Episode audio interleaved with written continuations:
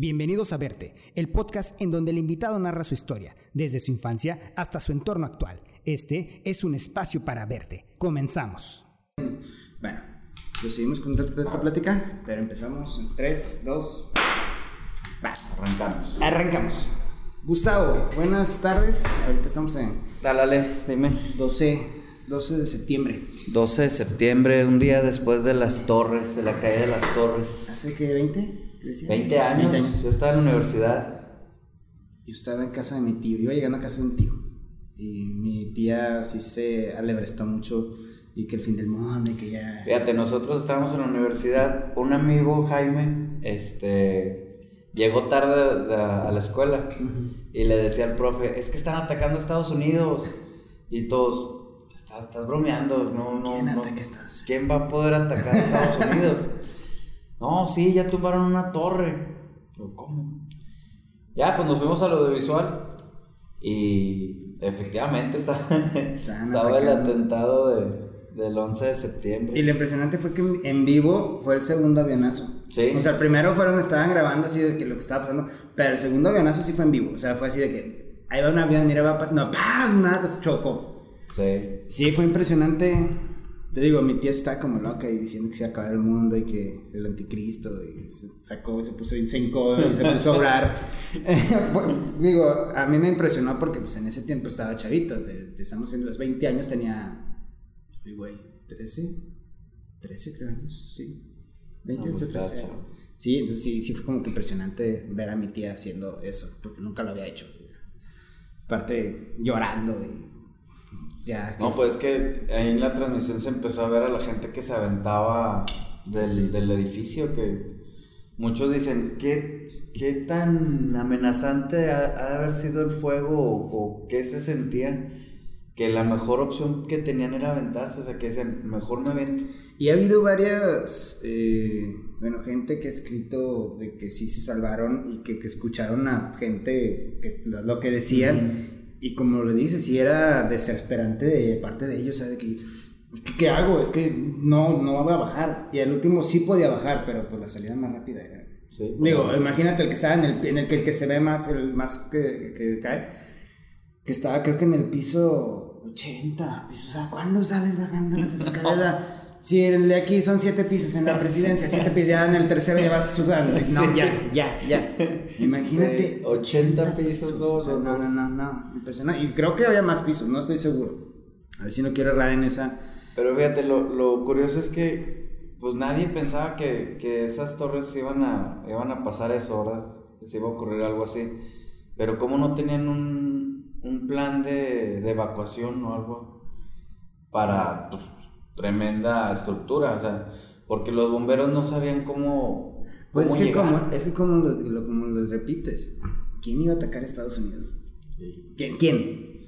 O sea, ni, ni, Rusia en su tiempo, en sus buenos tiempos. No, no lo atacaron más que los americanos, porque siguen ahí las sospechas de que fue un atentado programado y todo Interno. Pero digo, así que pongan chivo expiatorio o no, básicamente sí ¿quién lo iba a atacar? Te digo, ni Rusia, ni Rusia en sus tiempos mozos de que estaba la URSS lo intentó porque no. O sea, a Estados Unidos le ganaron en territorio propio.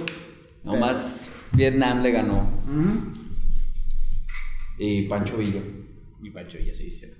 Y le temió después de, de, la batalla de Puebla, Estados Unidos tuvo miedo a México. Y si no fuera por eso. La guerra de los pasteles, ¿no? La guerra de los pasteles, que es una historia muy cómica en realidad. Sí. O sea, básicamente fue, págame los pasteles o te invado.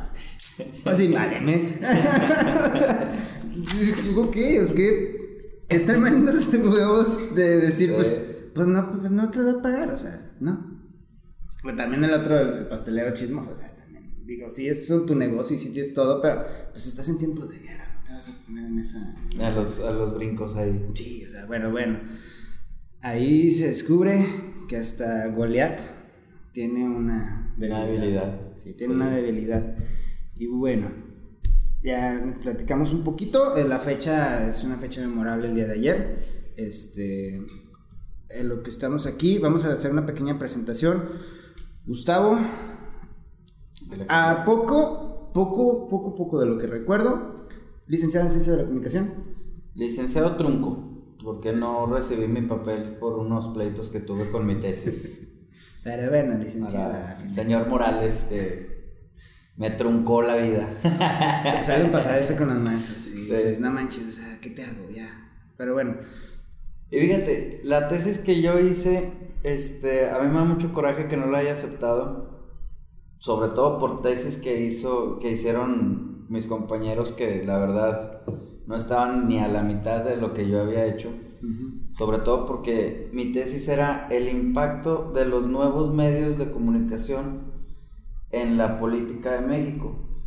¿Qué era esto? Yo estaba, este, pues como, como si fuera un adivino, yo estaba hablando de las redes sociales y el impacto que iban a tener en, en la política este, mucho antes de que estuvieran las redes sociales como están ahora. Y fíjate tu Tú estás hablando del 2004. Fíjate tu premonición. ¿Qué es lo que pasó en Monterrey? Oye, las, redes, sociales le dieron el, la victoria. ¿sí? Le dieron la victoria y fueron las redes sociales. Ahorita las redes sociales lo que viene siendo el Twitter, este, lo utilizan mucho, este, lo usó este Donald Trump, mm. lo usa AMLO, lo usa cualquier político, político que quieras está seguramente con una cuenta este, en el Twitter. Sí, y... El Face, el Instagram, ahora TikTok. Otro que le dio, o sea, no lo recordaba antes de este Samuel, fue a Donald Trump. Donald Trump también. Él por, Twitter. de, de, estar tuiteando y esto y lo otro, bla, bla, lo tenías todos los días tenías algo que leer de Donald Trump. Es más, hasta dicen que creo que de misma, de los mismos de la presidencia le dijeron que dejara de usar el propio y usara el de POTUS. Porque no le daba tanta difusión a Además, mucha risa que, que dijera POTUS. porque decía, no pero ya después decía, bueno, President of the United States. decía, POTUS. POTUS, por ¿por qué le ponen eso? Sí, pero digo, ahora sí que al español es gracioso. En realidad le hayas un chiste, pero pues sí tiene la abreviatura de, del presidente de los Estados Unidos de Norteamérica. Dijeran las, las, ¿cómo se llama? Las Karen de América. Este, licenciado en comunicación, trunco, por un papel, pero cursaste todo. Sí, me lo, me fumé toda la carrera. Perfecto. Eh, después de ahí, ¿qué siguió? ¿Qué saliste, qué, que saliste de ahí queriendo ser qué? Porque según yo, tú dices que no te gustaba Mira, la, la verdad, yo entré a esa, a esa facultad, este, parece chiste, pero es la, la meritita verdad. Yo me equivoqué. Yo pensé que al, momento de leer este, ciencia política, yo iba a, a estudiar lo que era la ciencia política. Mm. No pensé que nada más fuera sociología, este, comunicación. Y, creo que hay otra ahí, este... Creo que sí, no, me acuerdo. Pero no, no la recuerdo. Entonces, pues ya entré ahí dije, va, ya me metí un poquito más en lo que venía haciendo la ciencia de la comunicación, su metodología y todo eso, y me llamó mucho la atención, sobre todo porque pues la comunicación es la que une o separa a las personas. El poder del habla es algo muy importante y pues se utiliza en todo. Se utiliza en el trabajo, se utiliza en la familia, se utiliza con los amigos. Todo eso, o sea, tú sabes cómo utilizar tus palabras, aprendes ahí al impacto que puedan tener tus palabras en una situación, yo te digo, laboral, familiar o, o con amistades. Y pues sí, es muy, muy, muy interesante esa carrera. Los que quieran estudiarla, adelante, porque aunque les echen carrilla de que esa carrera no te lleva a nada, pues a lo mejor no te lleva a nada este, vistoso, pero te da unas armas que puedes utilizar en, en, la vida impresionante. Porque ya, digo, a lo que dices de una, o sea, tanto una palabra, una frase puede hacer o deshacer una persona. Hacer o deshacer un imperio, si vámonos tan fácil y sencillo. Y que es con pura comunicación. Y también la mayoría, digo, varias cosas que han sucedido como este, guerras o enfrentamientos es por falta de comunicación. hasta en las mismas amistades o hasta en los grandes este, políticos. ya pues, cuando se habla. Lo puedes hacer más chico, así de, por ejemplo, lo que se hace de los chismes. Ah. De que una persona habla a espaldas de, de, otra persona y luego la otra persona le agrega un poquito más y se empieza a hacer una bola de mentiras. El teléfono de que descompuesto. Incluso hasta la persona se les llega a creer así que tan, mal, tan malo soy y cuando se llega a enterar, dice, ah, caray, pues, ¿cuándo hice todo eso? Sí, y, y, eh, como dices, ya te lo vienes creyendo y dices, es que posiblemente sí, digo, ya mucha gente lo ve por fuera. Sí, yo, que yo no veo por sí Soy, sí, soy muy malo. Pero entonces sí me la baño en esto. Pero bueno, comunicación, que es algo chido. Saliendo de ahí, ¿qué?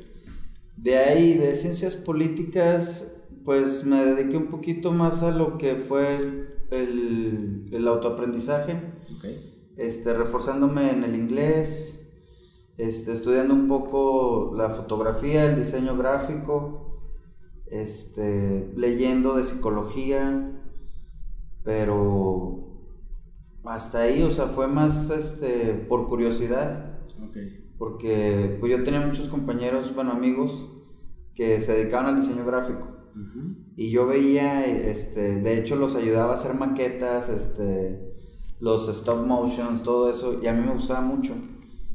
Este, la fotografía un rato, tomé un diplomado ahí, este, muy básico, pero que también me gustaba lo que era antes el revelar cuando haces la charola y todo eso. hermosura. Ya ahorita, pues la mayoría de las cosas son digitales. Todavía se, se practica, pero creo que incluso Kodak este, quebró. Sí, a nosotros nos tocó la, la, época de que Kodak todavía, me acuerdo en el centro que vendían el papel para revelar, lo utilizábamos para clases de fotografía y de la noche a la mañana se reventó el Kodak. Sí, o sea, No se pudo actualizar, no se mm, quiso actualizar. No, más bien al parecer no se quiso y ni siquiera, y tampoco quiso vender. Que fue lo que lo, mandó a la bancarrota, que dijeron, que creo, creo, creo, sí fue así literal, de que no, esto nunca se va a terminar, esto va a seguir. Sí. Pero fíjate, eh, vamos a las premoniciones. Sí, sí, yo. Y ya regresó Kodak otra vez. Sí, y ya están otra vez ahora con las nuevas tecnologías lo que viene siendo la, la Polaroid que tiene una cámara que se que imprime. Yo me acuerdo que tú traes una en sí. Blackpool. Es, es, una, sí, es igual, es como la, la Polaroid, pero esta es de, eh, no me acuerdo la marca. Este, pero sí, sale la, la foto instantánea. Eso es como logo de Instagram, ¿no? Sí, sí, pues básicamente fue lo que tomaron. Ahí esa, esa imagen. Pero digo, Kodak sí se actualizó porque lo primero con lo que regresó fue con una cámara 360 y cámara deportiva Kodak. Fíjate. y, la, y, era muy distintiva porque era amarilla, los colores de Kodak. Este, pero sí, la fotografía, regresamos al tema, la fotografía en, en charol, eh, revelado en el cuarto oscuro. Era una chulada. Sí. Que ahorita lo podríamos comparar a cuando estás editando en tu cuarto a oscuras y con tu e, Es, puede ser lo mismo, nada más faltan los olores y los sonidos del agua fluyendo. Sí. E, eso era, eh, no sé, no sé si la palabra esté bien dicha ahí, pero era algo catártico, catártico. Que el escuchar el sonido, ver la luz roja, sí, todo, todo lo que era, pues lo análogo. El timer, es que para ver que se estaba revelando, no, era algo, algo hermoso. Yo tenía un, un amigo que, este Javier Gracia, ya él, él se siguió dedicando a la fotografía. Él, buenísimo para, para, para revelar, ¿eh? buenísimo. O sea, él tenía el tacto para darle el tiempo necesario cuando hacía las en sepia y todo ese rollo. Sí, no, qué bárbaro. No, es una chulada eso. Y él sigue, sigue en eso, en la, en la fotografía, de hecho. Sales, te te sigues alimentando de cosas para quitarte dudas que no te cuenten, que porque tú quieres seguir creando.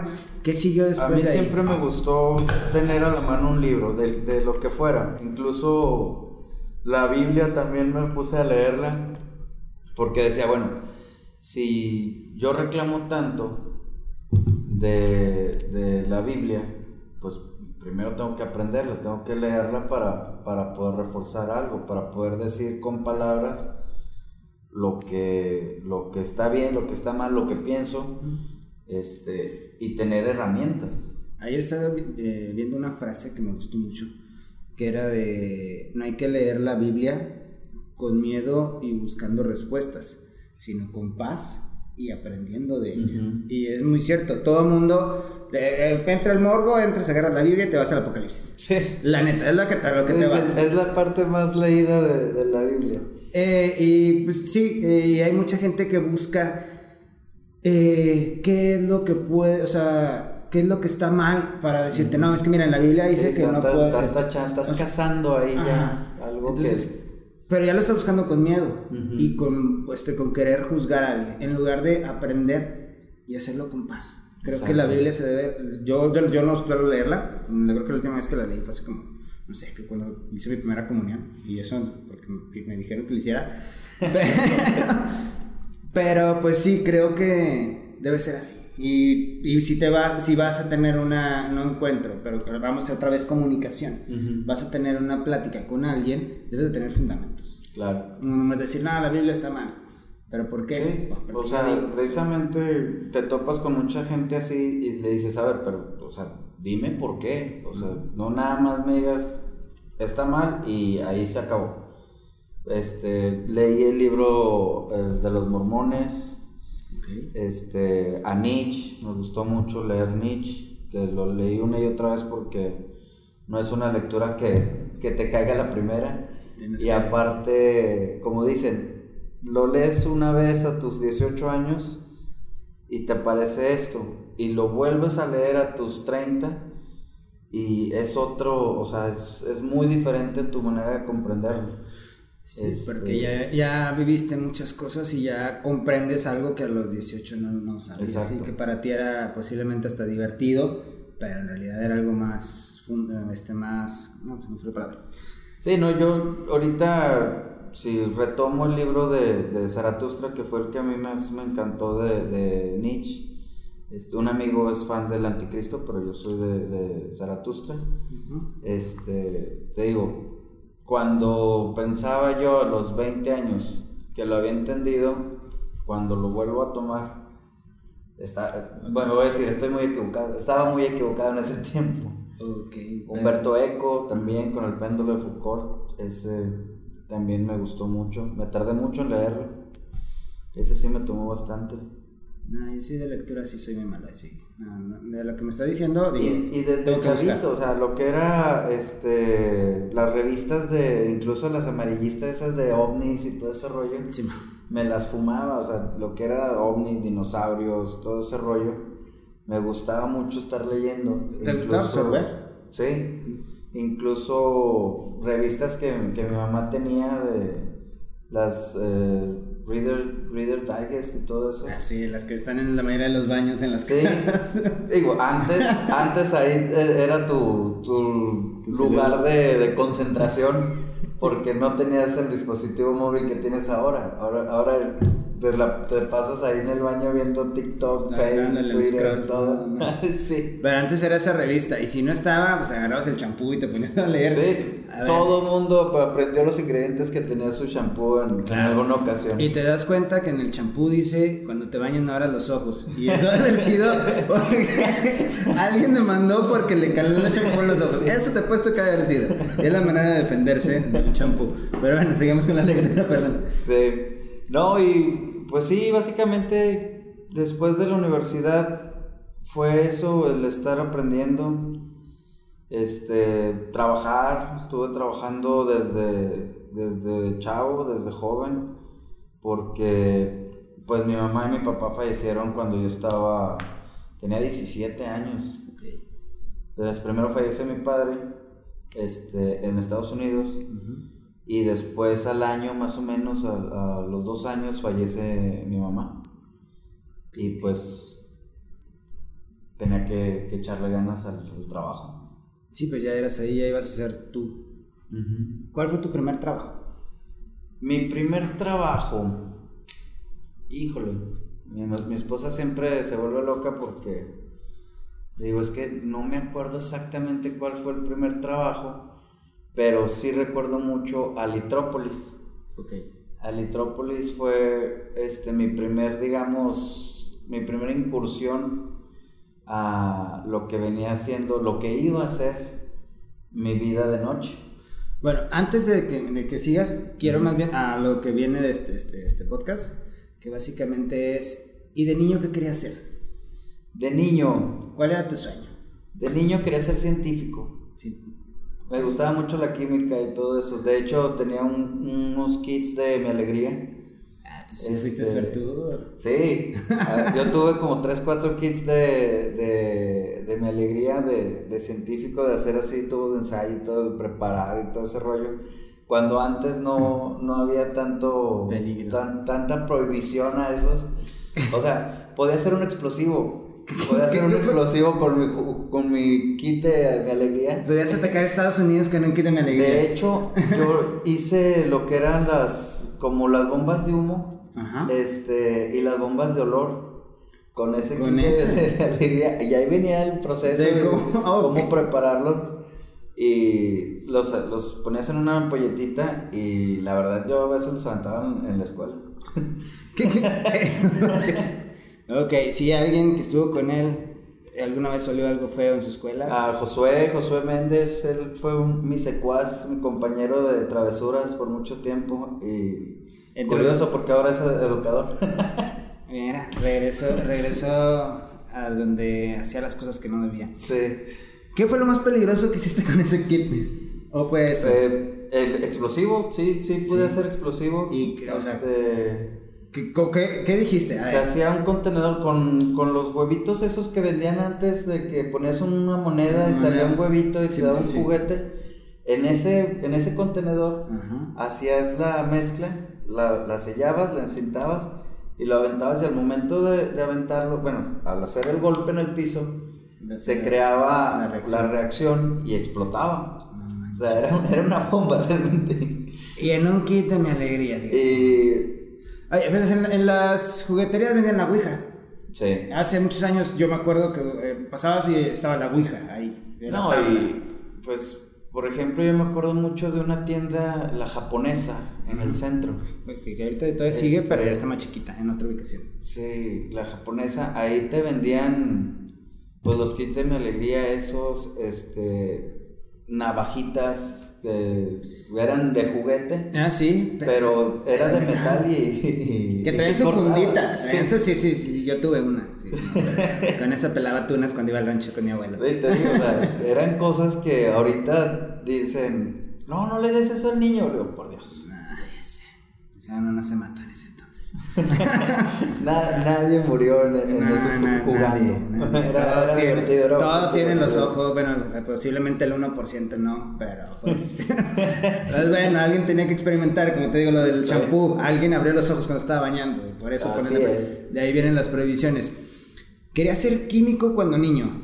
Sí, científico, Científico. este, estar en un laboratorio, traer la, la bata blanca, todo ese rollo. Ok, Jimmy Neutron y... Sí, me, me- encantaba el pensar en eso de, de tener charolas así, de estar investigando, no sé, bacterias, todo ese rollo. Y pues sí, o sea, era básicamente lo que me gustaba. Era un ñoño, era un ñoño. Bueno, pues. ¿Qué te puedo decir? Este, ya, ya después, ya, cuando dices vida nocturna, ya no, no puedes ser niño. Ya, Sí, no. O sea, completamente no. Bueno, pero sigamos. De niño querías ser científico. Sí. Y aquí tenemos una imagen tuya. Este, la voy a Ahí no recuerdo cuántos años tengo, pero Eh, Échale No. entre 2 y 4, yo creo, o menos. yo creo que unos tres, tres Sí, años.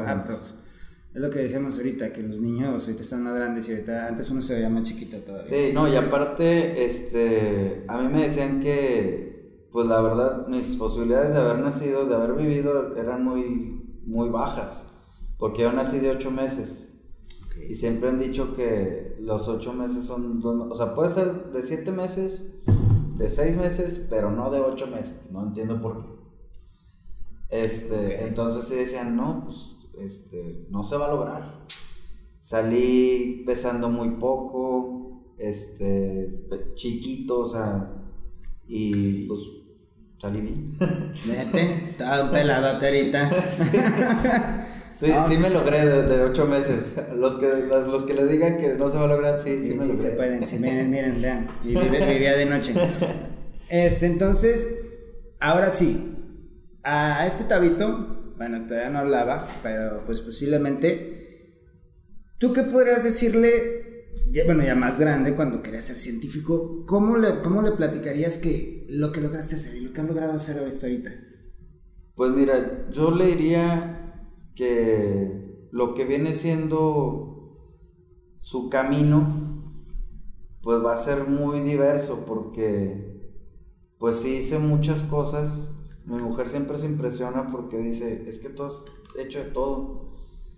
Entonces, lo que le diría sería, pues no tengas miedo. O sea, tú lánzate. Por ejemplo, a mí me invitaron a trabajar en, ciertas cosas. dije, va.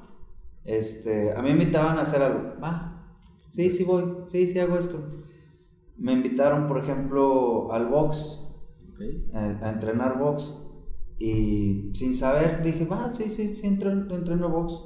Y me fue muy bien, incluso estuve a nada de hacer selección Laguna, pero pues después conocí la noche y, ya no ya no pude ir a los entrenamientos. No boxear. Este, ya ya era más el trabajo y no tanto el estar entrenando. Pero ah, de la, a la selección Laguna, de la selección de Laguna, ¿pudiste ¿O sí entraste? No, estuve a, digamos, a lo que era llenar la, la, ¿Solicitud? bueno, la papelería. Este, los visores ya me habían visto, ya habían dicho, este puede entrar, bla, bla. Pero pues ya no fui a entrenar. Por el trabajo. Ajá. O sea, ya trabajabas en esa. Sí, ya. Ok. ¿Y el box para ti era hobby? Sí, a mí me gustaba mucho. Me gusta mucho todavía ver ahí ahora el teatro que hacen, porque sí ha cambiado mucho el box, pero sí, sí me gusta. Que yo he escuchado mucha gente que lo defiende, por ejemplo a Mayweather, que es uno de los más teateros, pero que dicen es que es mucha técnica y que sí, puede ser mucha técnica, pero no estamos hablando ya de, de una técnica de cadera, tiene muy buena técnica, técnica de pies, tiene técnica de pies. Digo que si me da un golpe fácil me va a tumbar. Sí. Pero pero pues ya no, ya no es el mismo, como tiene razón, ya no es el mismo box de antes. O sea, creo que sí está chido la técnica, pero ya llamarlo box como tal, creo que ya, ya debería tener otra, otra rama. Para mí es otra rama, ya no es el box como tal. Sí, no, ya, ya está muy este, cambiado. Antes, por ejemplo, bueno, Mayweather lo que tiene es un box como si fuera olímpico.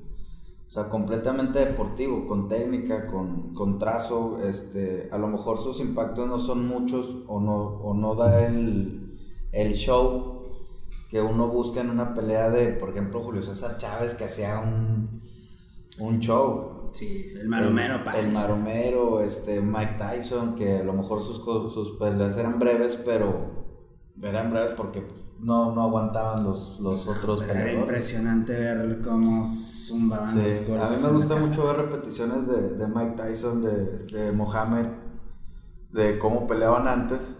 Y yo digo que el, el estado prime de Mike Tyson lo pones ahorita con cualquier boxeador y no, no pueden con él. No, no, no. Y ahorita pues también vemos cómo quedó Mike Tyson, pero pues sí era un era un bruto y aparte recibía los golpes y los aguantaba. O sea, era, era como el capítulo de Los Simpsons de Homero. Y el que le pegan y no pasa nada. nada o sea, y fíjate, hace rato estaba viendo yo sobre eso y dicen que a veces no es tanto eh, la cara o, la, o el, el, cráneo sobre ese tipo de gente, que más bien es el cuello. Sí. Que porque si tú tienes un cuello duro al momento en que te dan, y si digo, tienes un cuello blando, vas a cabezar, el cerebro, el cerebro va a rebotar y va a ser lo que te hace que te desmayes. Si tienes el cuello resistente, básicamente es la bolsa de aire en la cual te vas con todo y tu cerebro nada más se balancea. Sí, por eso, o sea, es muy importante que se ejerciten el, el cuello porque, pues es, o sea, es lo que te va a mantener la cabeza estable. Miedo. ¿A qué le tuviste miedo? O de plano, miedo, no le tuviste miedo a nada, dijiste, venga, vamos a hacer las cosas aunque sea con miedo. Miedo, pues el miedo que siempre he tenido, yo creo que por eso siempre he estado trabajando, El miedo que siempre he tenido es no tener nada. O sea, llegar a tener, a quedarme sin nada. Ese ha sido uno de mis, de mis miedos que son constantes. O sea, ese es mi miedo constante. Por eso, pues no, no me detengo. O sea, a mí me gusta estar haciendo algo. Me gusta estar generando. Porque... Sí, sí, lo, hemos visto. Este, la carencia, sí, digo, yo no, no quiero llegar yo a, situaciones de carencia. Pero sí te das tus descansitos. Ah, claro. O sea, digo, porque llega un punto en el cual mucha gente es, tiene la una mentalidad similar de que es que yo tengo que estar haciendo tengo que estar creando y se la cree tanto que no descansa. y cuando descansa, está pensando en el trabajo y no deja el cerebro descansar y no se despeja y sigue y sigue y sigue y no para de trabajar. Sí, no, yo sí me tomo mis buenos, bastantes buenos descansos. Este, sobre todo porque yo considero la salud mental algo muy importante. Si tu mente no, no funciona bien, no, no puedes funcionar en, en, en la vida. O sea, necesitas tú una mente sana para poder estar haciendo las cosas como debe ser. Claro. Y también el cuerpo, o sea, de, de, repente sí me descuido mucho, pero sí trato de, de, mantener al menos una pequeña rutina de ejercicio para estar sano, o sea, sobre todo ahora que tengo a mi hijo, es, este, o sea, para mí es imperativo el llegar a, a una, a una vejez sana para poder cotorrear con él, poder jugar con él, poder conocer a mis nietos. Y que tienen, la verdad, yo siempre he tenido una duda y que soy sincero sobre los niños. ¿Cuánto crees que aguantaría un niño corriendo hasta que se canse? La verdad, si, si, lo, si lo dejaras correr, te, tengo esa gran duda, te lo juro. nunca lo voy a experimentar, nunca lo voy a hacer. Pero yo sí es una yo con Gonzalo este, lo hice una vez, hice una prueba y aguanta, bueno, mi hijo aguanta dos vueltas al bosque este, y después se cansa y después ya dice, ya me cansé. Eh, es que llega un punto que sí es impresionante. O sea, ves al niño que sale corriendo y vas, va corriendo, va corriendo, va corriendo, va corriendo. O sea, girando posiblemente, o, nada más, o hace esto. Sí. Pero dices, yo lo intento y a, la mitad de eso ya me bufé. Ahora te digo, yo sí quisiera saber, un niño así, si lo dejas en una recta, ¿Cuánto se va a correr? ¿Cuánto aguanta hasta Digamos que Gonzalo se cansó a, los 8 kilómetros. Pero impresionante porque ni siquiera bajó el ritmo ni nada, o sea. Constante. Sí. Es que es lo que te digo, es impresionante, la neta, los niños cómo los ves y se va, se va, se va, y se va, y sigue y regresa y va. Y otra vez y se pone a brincar y brincar y brincar. Toma poquita agua y sigue otra vez, otra vez. Y, lo siguen. Y algo que uno no pudiera, o sea, ya estaría con los pulmones afuera uno de plano nos pusieron una, una clase de muestra en, en, donde está mi hijo, en Jugar. Este, y yo estaba, yo riéndome mucho y le digo a mi esposa, digo, es que ve, o sea, todos los niños estaban moviéndose, o sea, no, no, no, no se quedan quietos. Estaban moviéndose, estaban las manos, los pies, estaban todos así de que tenemos mucha energía, tenemos mucha energía. Y esa escuela este, sí los, los orienta mucho a estar activos física y mentalmente. Les hacen los programas matemáticos y todo mientras van haciendo cursos de, de ¿cómo se dice? ¿De, Como obstáculos? De, obstáculos. O sea, saltan unos, unos muros o algo y lo 4 por 2 ah, es tanto, ah, muy bien, pásalo. Y así. A ver, ¿cuánto es 8 por, 8 por 2? 10, órale, brinca 10 veces hacia allá. brinca las veces que sea. Y así, ¿no? Este, y pues es una manera que los mantienen en movimiento y están aprendiendo. Ahora que entra primaria se va a dar de topes, porque pues, me imagino que ya la primera sigue siendo de que te quedas sentado y escuchas al profesor. Pero más seguro, y más, deja, deja ver cómo, cómo sigue todo esto.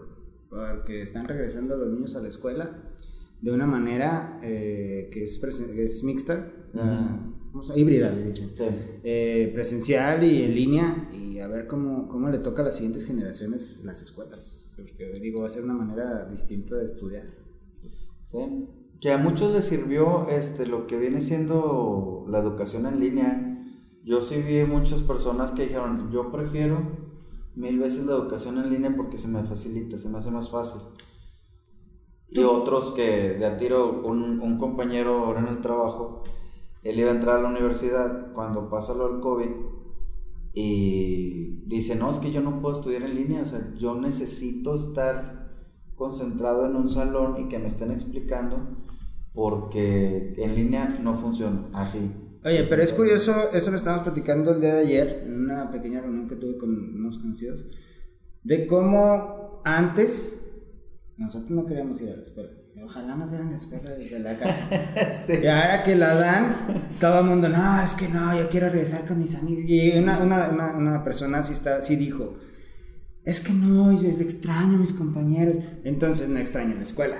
Exacto. no extrañas estudiar en presencial, extrañas a tus amigos, que es muy distinto. El relajo. Sí, o sea, más que nada yo creo que es eso. Todo ese rollo. Que porque la escuela, pues sí la puedes tomar en línea. Y digo, mucha gente que la ha hecho abierta, básicamente similar a tomarla en Yo línea. la hice, la, la prepa la hice los últimos dos semestres en el IDEA, Y- porque me corrieron de los sacos. Ok.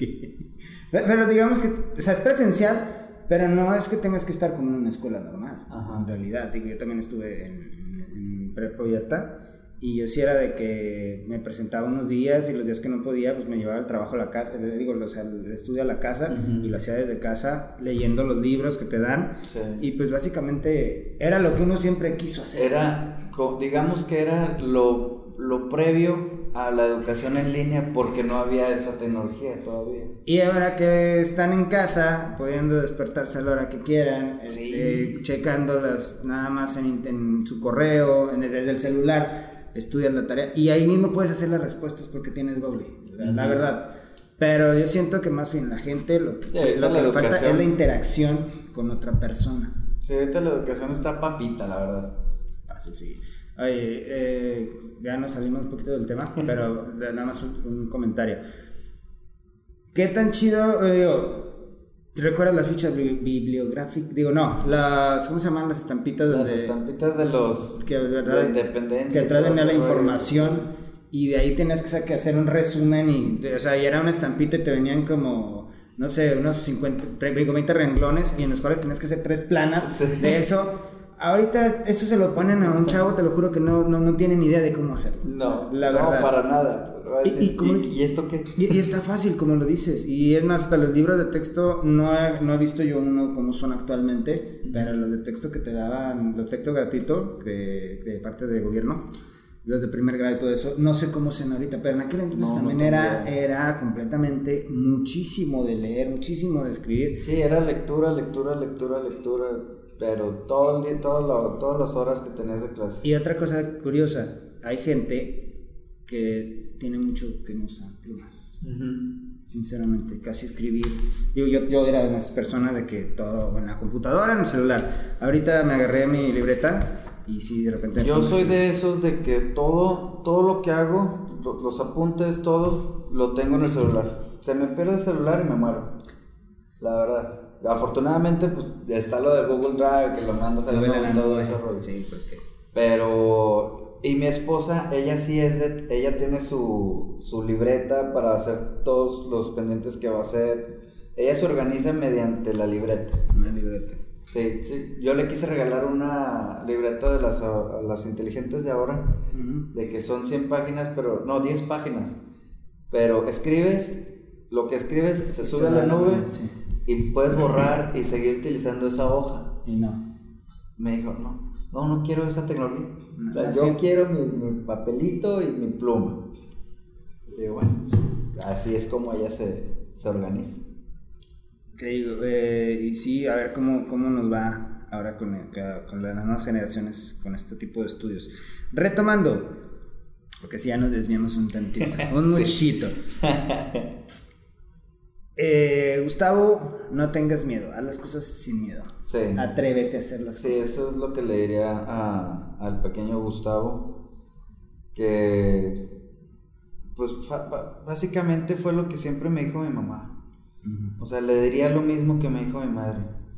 No tengas miedo, atrévete, este, siempre pregunta, no te quedes callado, este, si vas a hacer algo, lo haces hasta, hasta el final. Mi mamá me decía, tú, si vas a chocar, pues choca, pero en serio. Si vas a hacer algo, hazlo hasta, hasta lo último, hasta que llegue el límite. Entonces, pues eso sería básicamente lo que siempre le diría a, a mi joven yo. Platícale tus logros. Pues logros. Lo que más le puedo presumir es que me hice de muy buenos amigos.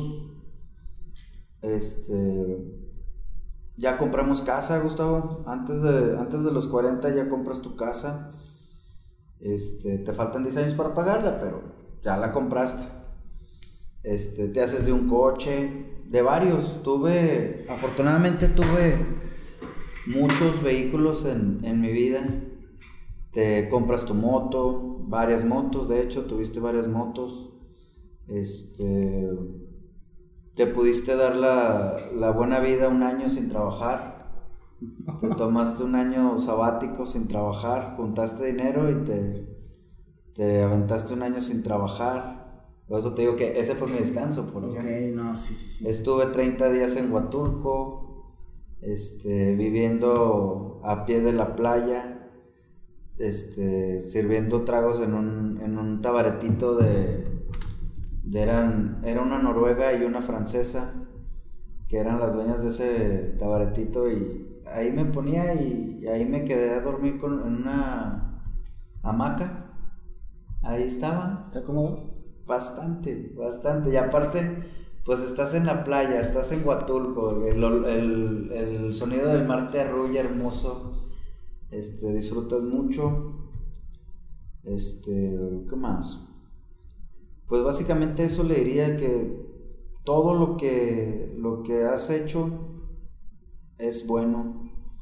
Tengo mucha gente que me saluda, que valora mi amistad y todo te haces de muy buenos amigos, te, te haces de muy buen hombre, todo mundo que te conoce sabe que haces las cosas bien.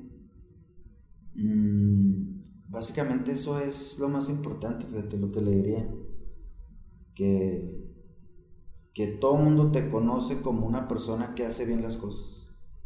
De lo que me dijiste que querías ser, este... Ahí se me fue. Ingeniero, no, eh, ¿Científico? científico. ¿Lo lograste?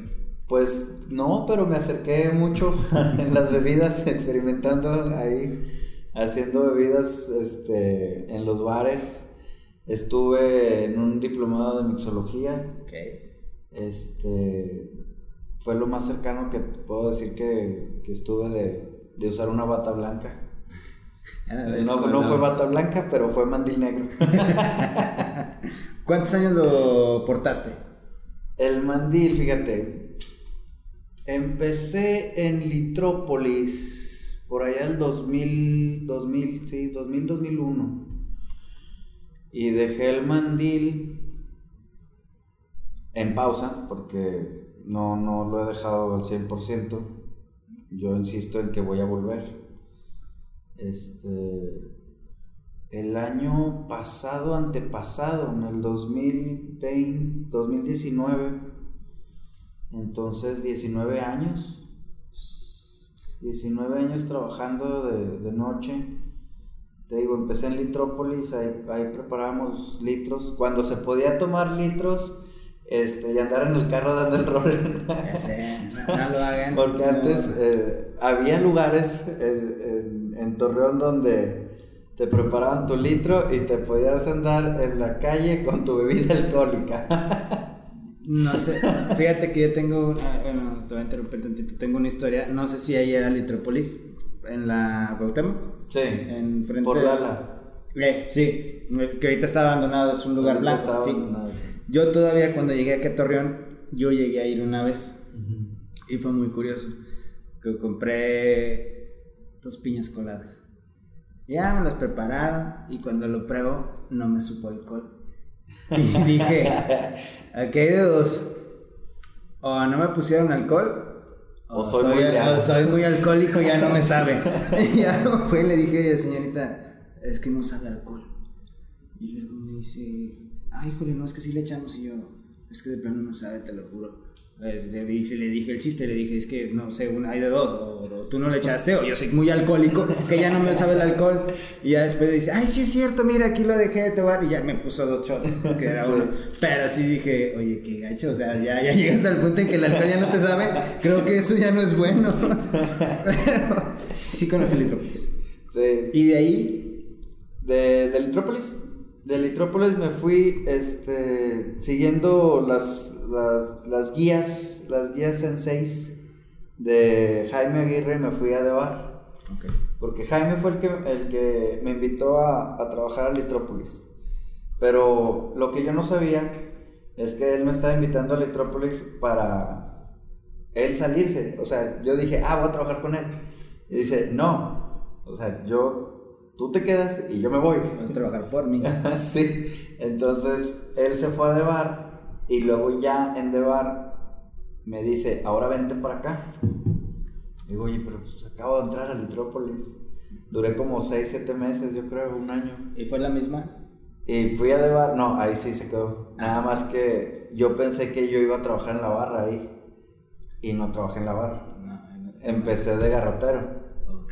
Era el ayudar a los meseros. Y luego de ahí me pasaron a la bodega, que hacía un calor insoportable, una humedad increíble. Pero era, digamos, el dishwasher. El dishwasher. Okay. Era lavar vasos, este, acomodar cerveza y listo.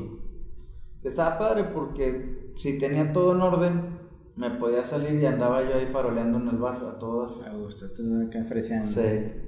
Eh, ahí sí era bastante divertido.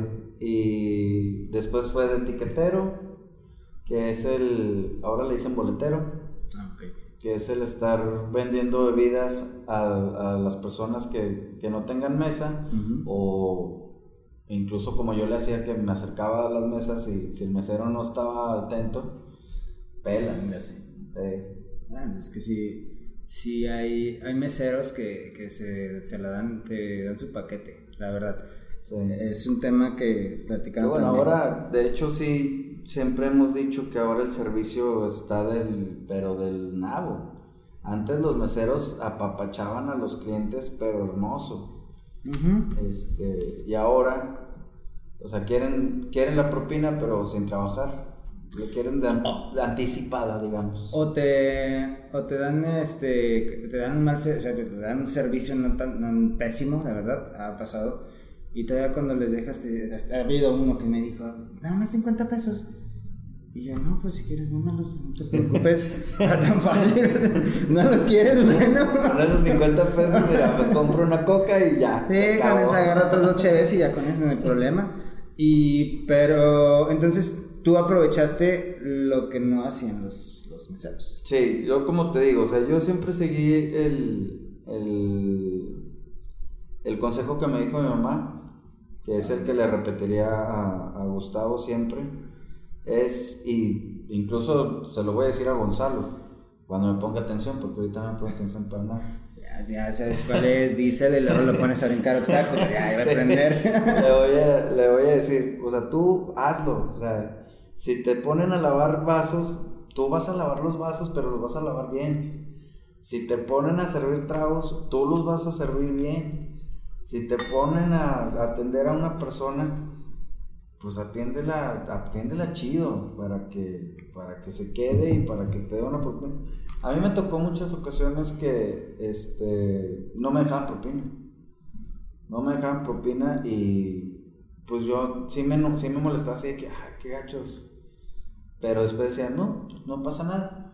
Cuando vuelva el, el cliente, si, si vuelve y me toca otra vez, lo voy a atender igual, y lo voy a atender igual, y lo voy a atender bien, hasta que él aprenda que, pues, que también se, se, vale dejar propina. Que sí, que, que sea recíproco el, tema, de que si tú lo estás tratando bien, él te diga, ah, va. Y, y si es chido, digo, que mucha gente lo dice, es que no es una obligación dejarle propina al mesero. Posiblemente no, no es una obligación. No, para nada. Pero creo que es una atención. Y si te atendieron bien, pues también es como que órale, estuvo chido. Que es como en las bodas con los meseros. Este, tú llegas y le das un mesero, le das 50, 100, 200 varos y te va a atender. De Perro. De verdad. Que, el, que a mí se me hace mal cuando llegan y, ay, una propina. No, espérame, o sea, mejor, o sea, digo, yo prefiero cuando yo voy a las bodas y, que- y Fadi le digo así de, antes de que se me acabe un vaso, me lo llenas o me traes otra. Así ya, y sí, el servicio ahí me lo tienen. Y, Oye, otro platito no te sobró ahí de comida. y sí, sí me lo llevan. Pero sí, ya es una manera de, Voy, voy a, doble- a dobletear. Sí, otro pastelito, por favor. Y se te atiende chido, y que también digo, es, y se ve, ya- y ellos te atienden ya de una manera mejor. Digo, acá es anticipada la propina en los bares y en los restaurantes, pues es al final. Pero también tiene mucho que ver la actitud del, del, del- del que te atendió, creo, Sí. para, para, para darlo. Y también hasta piensas en el porcentaje de cuánto o si le vas a dejar. Y el problema ahora es que los, los chavos, los nuevos chavos, este, pues no, no lo ven como una profesión, lo ven como un por mientras. O sea, mientras estoy en la escuela, con esto me pago mis chicles, o saco, saco para las guamas, saco para independizarme, para, para rentar un depa, para estar fuera de la casa de mis papás. Este, no tienen el sentido de urgencia, no tienen, pues lo que he visto también es que ya está muy perdido el, el- lo que viene siendo el, el respeto al tiempo, la puntualidad. La puntualidad ahora para los chavos no existe. O sea, a mí siempre me enseñaron, primero me enseñaron a leer el reloj. Y luego a, entender que el tiempo, o sea, es algo que se respeta porque las personas no tienen por qué estar esperándote a ti o tú no tienes por qué estar esperando a, a la persona si quedaron a cierta hora. Chale. ya me caía la pedrada. Sí. Todo eso venía a eso. Híjole. no, ya entendí. Sí. Eh, fueron seis minutitos. Eh, te, traje, tu- te traje tu agua mineral. Sí. Sí, es que fui a comprar el agua. Sí, mineral. el agua ya mineral, estaba sí. aquí. Ya, ya estaba. Ya, ya, nada más. Me topé una Ah, había fila, había fila. del- Una vendimia amazónica ahí abajo. Eh, estaba impresionante. Yo también nunca había visto tanta gente aquí afuera. Y Pero dije, sí. ¿qué, qué está pasando? güey? ¿Va a haber casting de algo? qué? También nos invitaron al podcast. Sí. Pero está la, la mujer del sombrero, la, la- la mujer del perro extraño. Y, No manches. Eh, bueno. Pero bueno, ya, pues regresamos, ya. Sí, sí lo sentí, ya. Agradezco una disculpa. La puntualidad. Cuando los invite, to- tomen eso en consideración. Vénganse 10 minutos después. Déjenlo esperando. ok, ya me, ya me. Pero bueno, mira, de los errores se aprende. Ya, Claro. ya tengo que aprender eso y voy a tomar el consejo. Gracias. Después de debar, debar, De bar. ¿qué siguió? Pues puros antros, fíjate. Estuvo, no recuerdo bien en qué momento, en qué etapa entré el Applebee's, porque también trabajé en Applebee's. Ah, sí, y ahí igual. De- en la barra. Ah, y sí fue Yo, barra. que- yo quería ser mesero. Ahí yo quería ser mesero. No te, di- no te dieron chance. Pero como iba recomendado este, de, del barra, me dijeron, no, tú, vas a barra. Y luego, yo quiero ser mesero, vas a barra. Y pues me quedé en la barra. ¿Y qué tal? Este, no, muy bien, en el Apple se aprenden mu- muchas cosas, fíjate. De, entonces te digo, de bar, Apple, el Deep, Deep 8 Bar Club, este, Costeñito, mm, se me pueden estar yendo unos, fíjate, porque ya, ya pasó bastante tiempo. Coco Boom, estuve en Coco Boom, en mm, mm, mm, mm, Black Bull, en el buen Black Bull. ¿Es que en el que más duraste? Sí, ahí estuve ocho años. En el Black Bull duré ocho años. No manches. De ahí. De ahí es donde la mayoría de gente te conoce. Digo, desde antes ya te conocían. De Deep, que- de Deep y de, y de Black Bull se puede decir que es de donde me conocen más. Porque ahí sí fuiste una institución. y a todos los. también los compañeros que tuviste. Todos los que trabajamos ahí, este, pues tuvimos ahí, pues yo creo el que menos duró, duró un año o dos. Pero sí era, era un equipo. Como lo dices tú. Me imagino que tuviste, tuviste influencia tú ahí con él. De, con ellos. de cómo los capacitabas, porque sí, yo vi ahí ninguna, ninguna, ninguna, ninguna vez me hicieron así como que una mala cara tampoco. Y ahí sí te llegabas ya con tu mesero o llegabas a la barra y era, sabías que te iban a atender bien. Sí, mira, con el que más estuve, digamos, este, enseñándole fue con este Rodrigo, con Toy. Toy. Porque era el que estaba a mi lado. Con él sí fue con el que platicaba mucho y le decía, mira, hazle así, hazle así.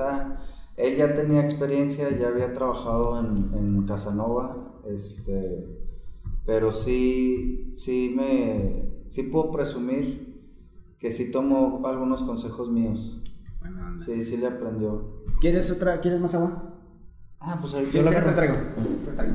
Eh, te sigo escuchando. Porque estamos tomando agua, ¿eh? Sí, agua. No estamos bebiendo. Porque ayer, ayer echamos lo que tenemos que echar de alcohol. Ayer estuvo horrible. Bueno, cada quien por su lado. sí, estuvo muy, muy fuerte lo que, lo que cada uno hicimos, según sus. Este, ¿qué más me puedes contar de, de tu experiencia en. Ay, ya vamos ahora sí a lo, a lo de química. Sí. ¿Qué fue lo más acá que hiciste en Blackwood? Digo, cuando hiciste química fue explotar Ajá. los huevitos. ¿Qué fue lo más acá, la mixología más acá que hiciste? Fíjate que hice unas grajeas de Jagger, pero esas nunca las pude, no las pudimos hacer en el Black Bull, porque necesitaba comprar unas cosas que pues me dijeron que no. me, me obstruyeron el, el gasto de ahí. Pero sí llegamos a hacer las, las grajeas de, de Jagger. En una fiesta hice como una, un insumo, una, niebla de, de vodka. Este, pero sí han sido pocas las cosas que he hecho así que digamos sobresalientes en cuanto a, vistosas pues. ¿Qué es la niebla de vodka? ¿Eh? ¿Qué es la niebla de Así como se escucha, una niebla pero de vodka. ¿Y cómo se consume? ¿Eh? Se inhala. Ah. sí. ¿Qué, ¿Qué, tanta bebida es? Pues se puede hacer lo que viene siendo los 35 mililitros. Este. 35, 45 mililitros. O incluso puedes hacer este. Una botella completa. Para, para una fiesta loca. Una botella de niebla y te pones sabroso. Interesante. Bastante. Interesante. Sí, es como un bomb, digamos, como si fuera de, marihuana, pero es de vodka. Demasiado interesante. Sí. ¿A ti te, te vuelve loco el Jagger, verdad? mucho. Creo que a todos. yo pierdo la memoria. ya pierdo, la memoria. Ya pierdo hasta la ropa. no, es, es tomo Jagger y me transformo. Con el tequila yo sí pierdo la ropa. No, yo sí, tomo Jagger y adiós, no, digo, ahí sí me pasaría como a la gente que toma Monster, pero a mí es con el Jagger. A mí el Jagger es así de, pum, adiós, ya no soy yo. O sea, no sé, me transformo. Se, vale. Sí, se va Alex y llega el famosísimo Krunker y empieza a hacer, bueno, no hace desmadre, pero, no, de verdad, no sé, te juro, te juro que si después del shot de Jagger, no sé, ya nada más así me levanto y sí pues, ¿qué pasó? Sí. ¿Por qué? Sí, Porque estoy en un muelle. ¿en qué ciudad está? ¿Qué día soy, señor?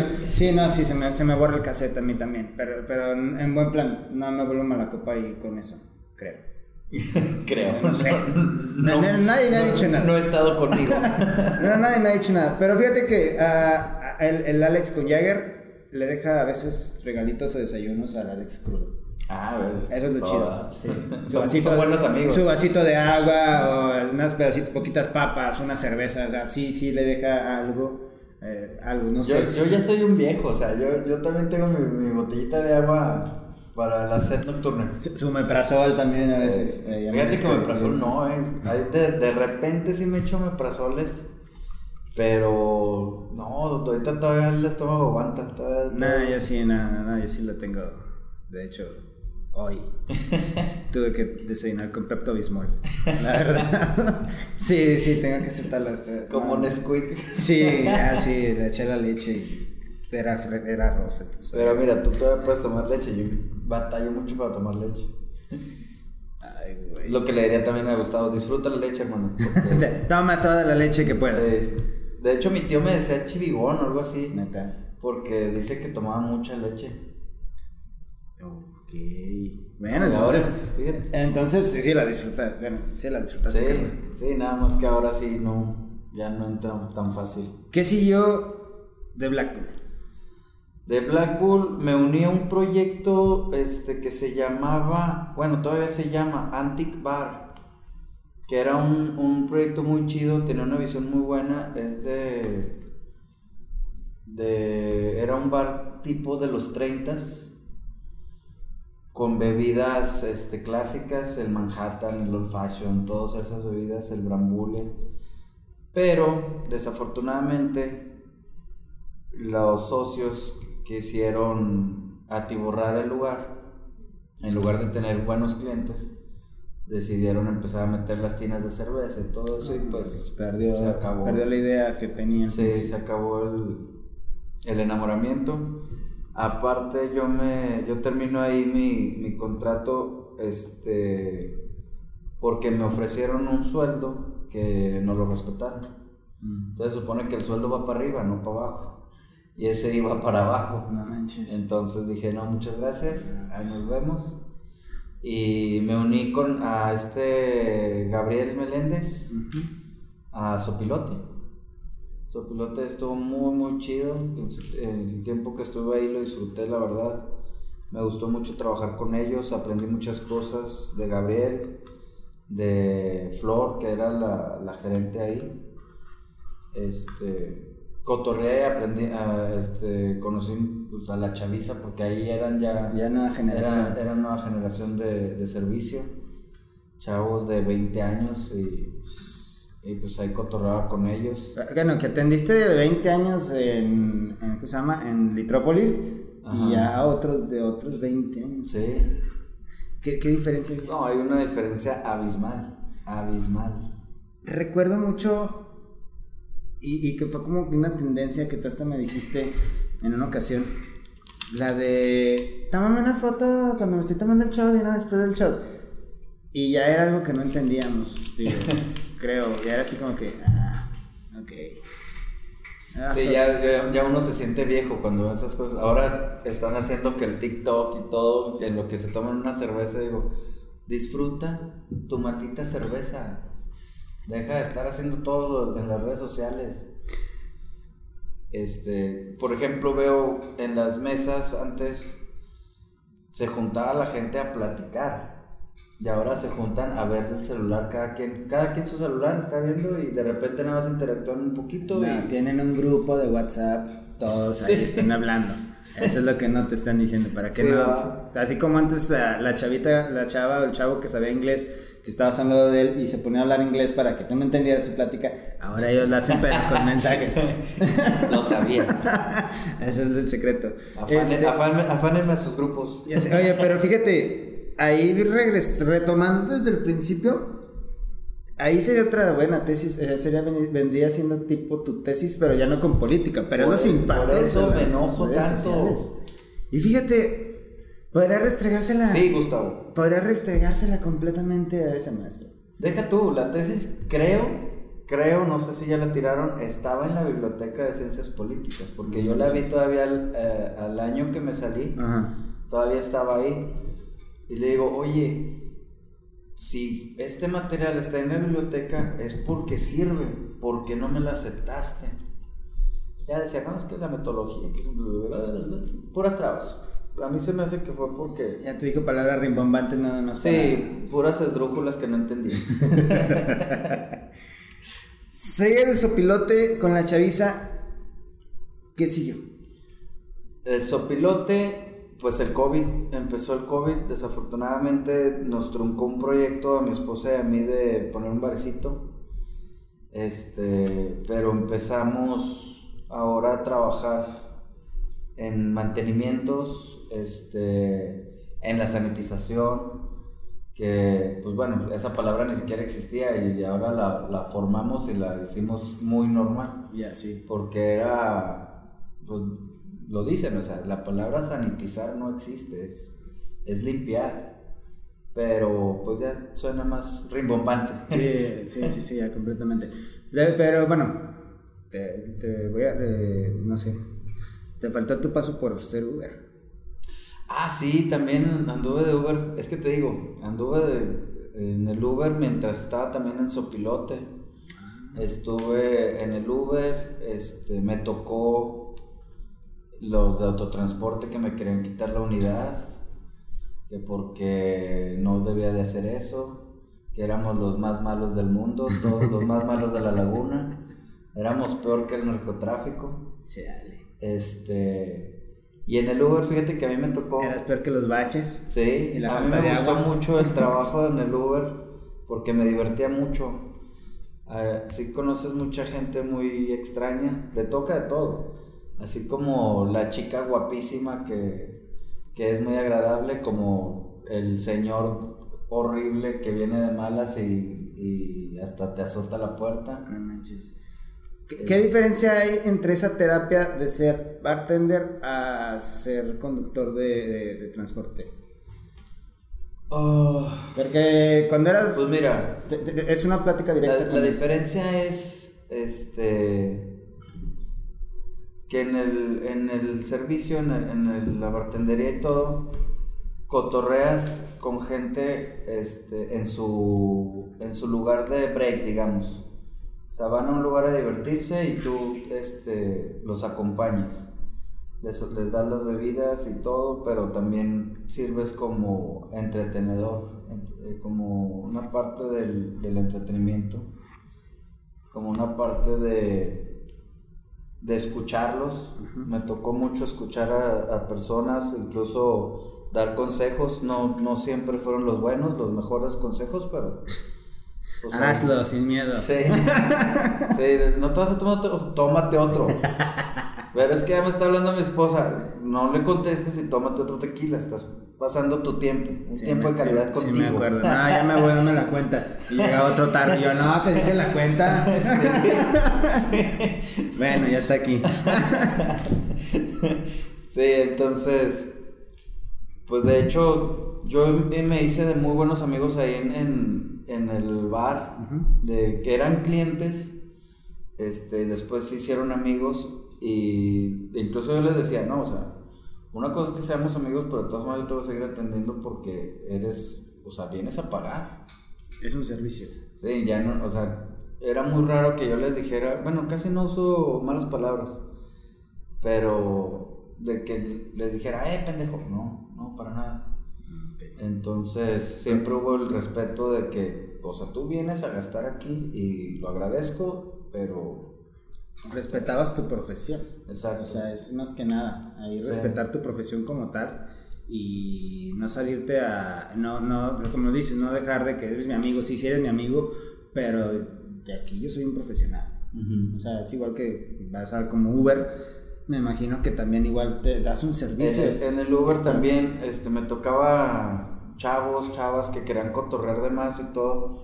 Y pues no, yo no los dejaba, o sea, trataba de, de desviarlo. Este, para Una que se agüita. distrajeran. Sí, o sea, Un dulce.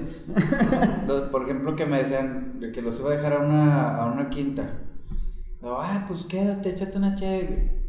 No, pues estoy trabajando. Ah, que ahorita que termines, te, das la vuelta.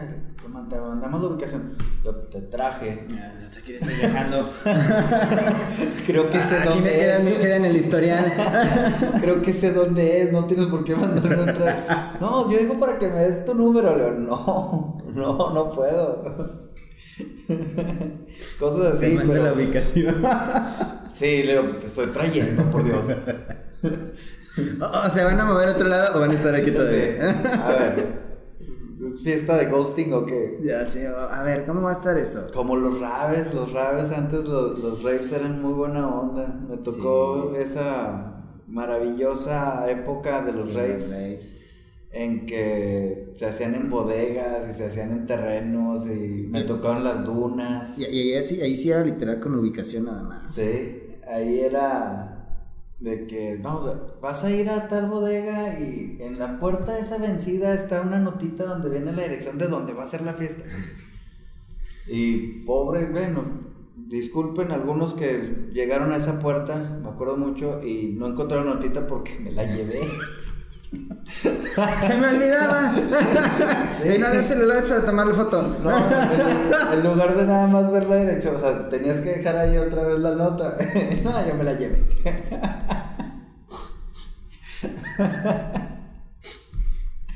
Ah, no dejaste disfrutar el rey, babá. Sí, varios dijeron, ah, no, no había nada. Ah, me timaron, demonios, no volveré a creer. Y pues antes no había el WhatsApp ni nada de eso para, para organizar más efectivo las, las cosas. Ahora, ya. A, mí me tocó todavía de que el teléfono de que te voy a marcar como a las 5. De las para, para ver la, la, fiesta, ¿dónde va a ser?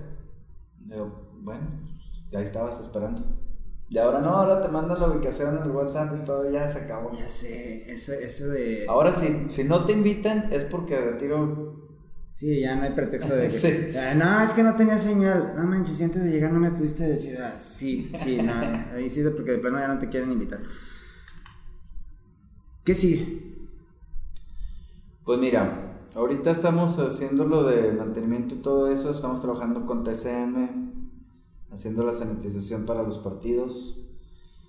Este.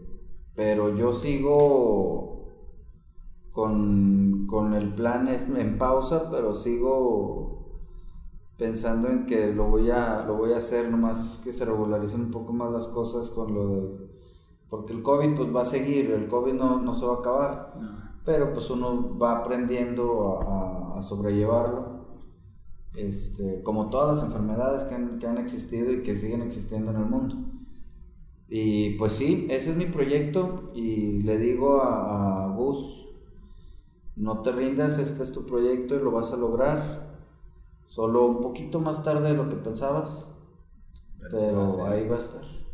Y de hecho, a lo mejor hasta contrato a Gonzalo de, que, se entrene ahí, ¿por qué no? Pues sí, ya. Digo, si no le gusta, pues adelante, pero ya le chamba. Y, y, le guste y, y se haga bueno en la bartendería también. Otra pregunta que, que, se me pasó a hacer en, la línea que, que, iba siguiendo. ¿Qué aprendiste durante la cuarentena más larga de todas? Que de 40 días se ha extendido, bueno, a que saliéramos fue casi 8 o 9 ¿Qué aprendí? Pues a domar a, a mis demonios, aprender este a no ser tan desesperado, a tener paz, a disfrutar mucho el, finalmente disfrutar la casa, el estar en la casa. Lo que sí extraño mucho es el cine, fíjate. No hemos ido, mi mujer y yo, desde que empezó el COVID, no hemos ido al cine. y eso, y eso era algo que, que a nosotros nos gustaba mucho. ¿Puedes ir ya? No. No, porque es un lugar cerrado y ahí sí mm. todavía tengo mis... Sí, bueno, yo, yo, ya fui, mis fui al cine. Aparte, muy, muy feas películas. ¿no? Sí, no, no, no, no, no, tanto... tanto Puedo esperar, yo creo, la de Spider-Man. Igual y ya, pero bueno, ah, ahora sí que no me... O la de Batman. Eso sí. Ay, Dios, es que sí, sí hay buenas. este, bueno, nada más esas. Eh, según yo, según lo que explican, no le quiero hacer publicidad al cine, pero lo que te explican en el cine ya es que sí le integraron salidas de aire. Como que ya no, hay sí, ya no hay concentración de, no hay, o sea, sí, y aparte va muy poquita gente. Te juro que estaba en la sala y así, así éramos como 20. Ah, y espaciados, así, completamente todos espaciados. Por eso te digo. Pues nomás que hay una buena película. Y, sí, pero sí, y aparte. Porque la sensación esa de tener las palomitas y todo ese rollo. O sea, no, los nachos. Yo, disfruto el cine como es. Yo termino con la camisa manchada. No sé de dónde saquen ese queso, pero ese queso del cine, de los nachos. Es el queso de plástico. No sé, pero sabe riquísimo. A mí, ¿Sabes qué me encanta? Lo venden en, en Sam's. Ah, No, pero no sabe. No, no sabe al concentrado de 10 años que tienen ahí que no han limpiado y que todavía sale. No, se crean. Ándale. Pero las, las crepas, las crepas de jamón con manchego. Digo, con, sí, con manchego. No, a mí me encanta esa. Ah, tú estás esperando ya el patrocinio de Cinépolis, ¿verdad? Eh, pues ojalá fuera. no, pero eh, nada de las crepas, nada más. Yo nada más quiero crepas. O sea, pero sí te digo, te digo, no, no es tanta publicidad, pero sí, aparte las puertas. No están abiertas. La salida de emergencia y la de, la de entrada las dejan abiertas, ya. O sea, no te las cierran. Ah, Más bien apagan por fuera Ajá. para que no entre por la de emergencia, pero están abiertas. Órale. Entonces digo, espera una película y está, está Sí. Yo tampoco me animaba a ir al cine. Spider-Man. Yo no me animaba a ir al cine, pero fui. y Fui a ver Pau Patrols. Uy. Está buena, en, Patrol. en 3D. Te- tengo que aceptar que está buena Pau Patrol. Tengo que acertarlo. Fui a ver Pau Patrol. Yo no entiendo por qué a mi hijo le encanta Paw Patrol. A mí no, no, lo, no la tolero. Son de las caricaturas que no puedo ver con él. La película es buena, te lo juro, es buena. Me entretuvo. Deja un mensaje. Te dice que los perritos pueden ser bomberos y policías y manejar un helicóptero. Este, pero. Ahora en el Waze lo puedes traer, ¿sí, sí sí te has fijado? No. En el Waze traes ahora. Yo traigo a Marshall. Neta, puedes agarrar las Sí. papas. Órale, lo voy a descargar, qué chido. Este, pero bueno. eh, pero sí, la experiencia. Sonido, imagen, Todo. este, crepa. Los Ahí nachos, sí, palomitas. nachos, palomitas de sabor Doritos y con y mezcladas con taquis fuego. eh, fue mi comida. Es que es lo mejor. No, no, no. eh, Te lo juro que me atasqué, pero sí. Que yo todavía no entiendo a quién se le ocurrió o este hacer las palomitas esas acarameladas. Yo nunca he visto a que alguien pida carameladas. No, yo tampoco, pero te iba a platicar que las acarameladas mezcladas con las de queso, Son otro, otro rollo. de esos gustos A no, raros, No, me gusta el. gustos raros, Porque te dejan la, mano así tan pegajosa, horrible. Eso sí, pero mezclala, mezclala con de cheddar, o sea, queso y acaramelada, a mí me digo. encanta. Vamos al cine. ya sé. Este, esperamos, eh, esperamos Spider-Man.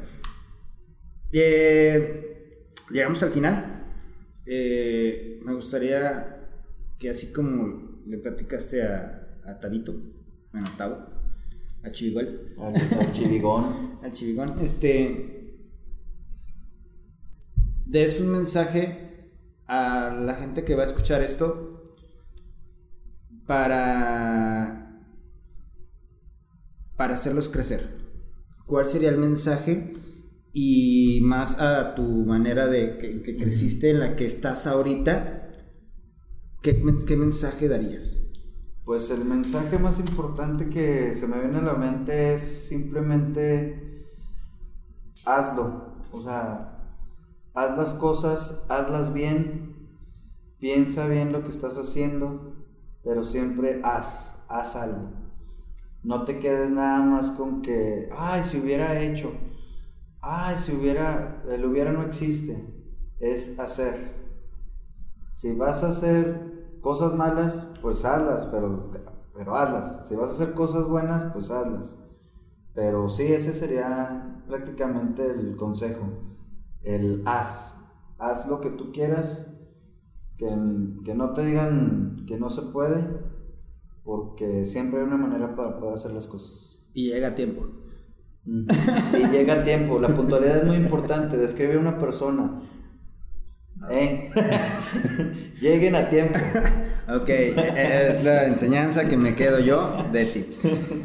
Gustavo, muchísimas gracias. Te agradezco que estés aquí. Este, espero subir este capítulo, darle menos, más o menos unos 15 días. Hoy es 12 de septiembre. Espero ya para octubre empezar a subir capítulos o si puedo antes todavía. Y te agradezco que hayas aceptado mi invitación. No, muchas gracias a ti. A mí me encantan todos estos, los proyectos que, que andas haciendo, todos, todos sus proyectos me parecen muy buena idea. Y como te digo, ahí toma tú también el consejo, haz las cosas. Llega temprano, llega a tiempo. Sean seis minutos. Dependiendo de cada reloj. Mira, yo no traigo, yo no uso reloj. Fíjate, y yo sí, y uno inteligente, y ni así. no, pero fue por el agua. Sí, fue no, había, no había lugar tampoco, entonces. Bueno.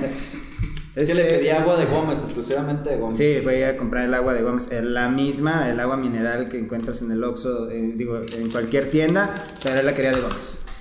Así es. pero bueno, pues muchísimas gracias, Gustavo. La verdad, este, conocía de ti, pero ahorita conocí todavía más y espero que esto le sirva a la gente a que me escuche y que se motive y que si vas a hacer trabajar en ese ámbito, este, pues lo des todo. En el ámbito que sea, lo des todo y siempre dar una buena cara. Creo que eso también habla mucho de la gente. Sí, el ser amable no hace daño. El tratar a las personas de cualquier este extracto, digamos, este cualquier clase social, cualquier no no porque venga en un carrazo lo vas a atender bien, no porque venga caminando lo vas a atender mal. No. O sea, a la persona se le, se le atiende en cualquier, en cualquier forma y de la mejor manera. Como, como dicen, trátalos como, como quisieras que te trataran. Buena palabra, buena frase, de verdad.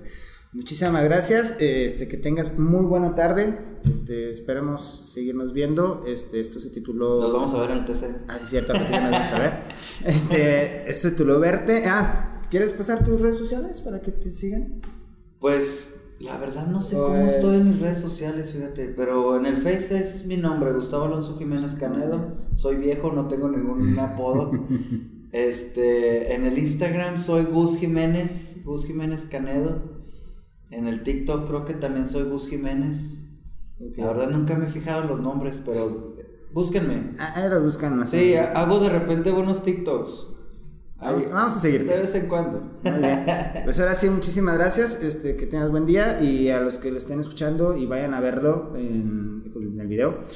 Eh, les, les, prometo que cuando uno se vea la cara, que pocas veces lo hace, en un espejo, descubres mucho de ti. Y más cuando ves también recuerdos de una fotografía anterior, creo que te hace recordar quién eres, qué quieres y a dónde quieres llegar.